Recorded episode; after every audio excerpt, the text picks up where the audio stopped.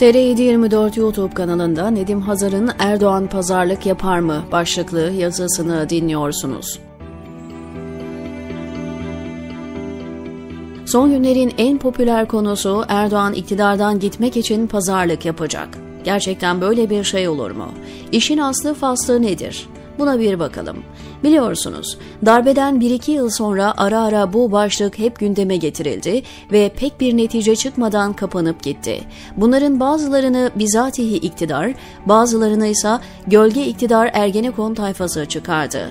Son günlerde Soner Çağaptay isimli Washington Yakın Doğu Araştırmaları Enstitüsü'nün deneyimli analistinin yine dünyaca ünlü Foreign Affairs dergisinde yayınlanan Erdoğan'ın son oyunu başlıklı makalesi oldu. Şunu ifade edeyim ki mezkür yazı kolay yutulacak cinsten bir şey değil. Ancak bu yazının içeriği kadar Çağaptay'ın yazıyı kaleme alma zamanlaması ve bugüne kadar dillendirdiği fikirlerin epeyce zıddı olan bir konuma geçmesi ilginçti.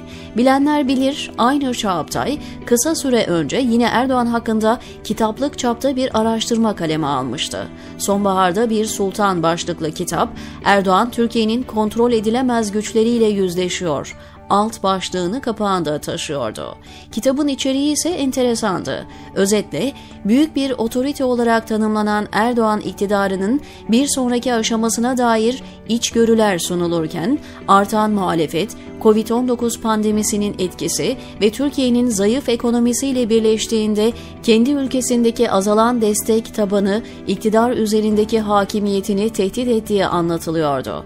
Kitabın en ilginç kısmı ise Erdoğan'ın bundan sonra yapabilecekleri hakkındaki ciddi öngörülerdi. Çağaptay şu kanaatteydi. Şüphesiz Tayyip Erdoğan 21. yüzyılda yerlici popülist siyasetin mucididir. Türkiye Cumhurbaşkanı tabanını güçlendirmek için seçmeni nasıl kutuplaştıracağını ve kutuplaşmanın tek başına seçimleri kazanamayacağı durumlarda baskıcı taktikleri nasıl kullanacağını biliyor. Çağaptay, Erdoğan'ın Türkiye vatandaşları, kurumları ve müttefikleri için ağır bedellerle iktidara tutunacağını iddia ediyor kitabında. Kitabın özeti de buydu aslında. Erdoğan bedeli ne olursa olsun iktidarını bırakmaz, bırakmayacak. Peki nasıl oldu da ölümüne iktidara tutunan bir otoriter lider gitmeyi kabul etmiş olabilirdi? Üstelik bunu pazarlık masasına koyabilecek kıvama gelmişti. Bunun cevabını bilen yok. Daha doğrusu buna yeni bir cevap verebilecek kimse yok. Ama nedense ülkedeki pek çok analist bu zokayı yutmuş görünüyor. Onlar da Çağaptay'ın fikrindeki bu ani mucizevi değişimi içselleştirmiş olarak Erdoğan'ın pazarlık yapacağını varsayıyorlar. Kestirmeden söyleyeyim böyle bir şey mümkün değil. Peki nasıl emin olabiliyorum? Bunun cevabı geçmişte diğer diktatörlüklerde saklı. Hiçbir diktatör ister batıdan ister doğudan bu tür bir pazarlık yapmaz. Bir kere diktatörün pedagojisi buna engeldir. Son ana kadar zihni kendisine öylesine oyunlar oynar ki sonunun geldiğini bile kabul etmez. Dolayısıyla bu tür pazarlık son anda kurtarma gibi durumlar diktatörler tarihinde istisnai bir durumdur. Üstelik Erdoğan henüz o eşiğe bile gelmiş durumda değil. Yani ülkesi kontrolden çıkmadığı gibi Türkiye büyük oranda hala Erdoğan'ın kontrolü altındadır ve arkasında hiç de küçümsenmeyecek bir halk desteği durmaktadır. Peki bu dedikodular nasıl çıkarılıyor? Sanırım en akla yatkın cevap iktidarının gizli ortağının böyle bir Ali Cengiz hesabında olmasıdır. Şunu kabul etmek lazım. Erdoğan bazı şeyleri gizli ortakları sayesinde şüphesiz başardı ama Ergenekon tayfası başarılı icraat ve stratejilerine halen devam etse de ülkeyi arzu ettikleri kıvama bir türlü getiremedi. Sanırım onların hesabına göre iki yıl önce Erdoğan yalnızlaştırılmış, itibarı tüketilmiş ve halkı inançlı kesimi bir daha en az 30 yıl tekrar iktidarda görmek istemeyecek kıvama getirilmiş olmalıydı. Bunu başaramadılar şüphesiz. Ancak Erdoğan'ı şahane bir şekilde yalnızlaştırdılar. Doğu Perinçe'yi son bir yıldır ortalıkta, ekranda göreniniz var mı? Usulca çekildi sahneden ve bütün fenalıklar Erdoğan ve saraya yazılıyor artık. Dahası Erdoğan bilerek, isteyerek ülkeyi ekonomik alanda bitirmiş durumda. Şüphesiz bunda kendi ve yakın çevresi için ticari kazancı öncelemesinin de etkisi var. Son döviz vurgununu pervasızca yapmasının sebebi de bu şark tüccarı zihniyetiydi kanaatimce.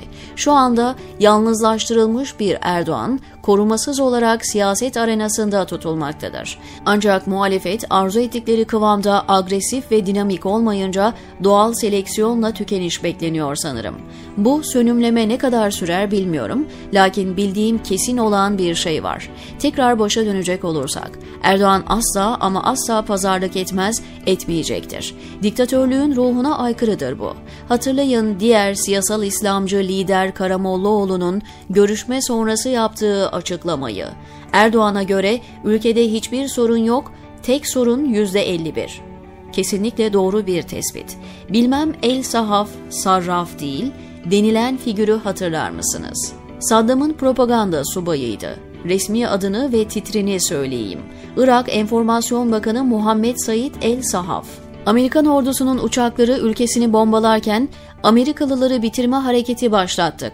Bugün işleri bitiyor ve kaçacaklar içerikli basın toplantısı yaparken bulunduğu yerde bombalanmaya başlayınca içeri kaçmıştı.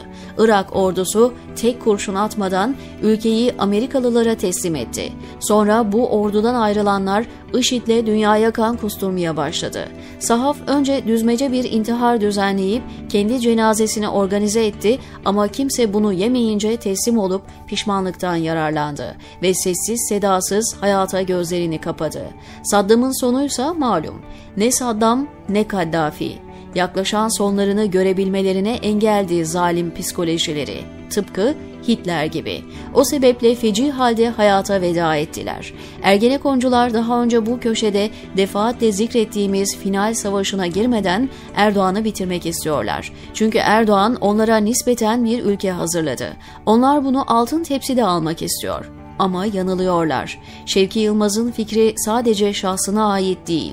Eğer Erdoğan gidecekse emin olun ülkeyi tamamen yakmadan gitmez. Hitler kendi yaptırdığı otoyolları bu halk layık değilmiş diyerek bombalatmıştı. Saddam kendi petrol kuyularını ateşe vermişti. Erdoğan'ın elinde ise perişan etmiş olsa da hala bir halk ve ülke var. Bitirmeden gitmez, diyor Nedim Hazar TR724'deki köşesinde.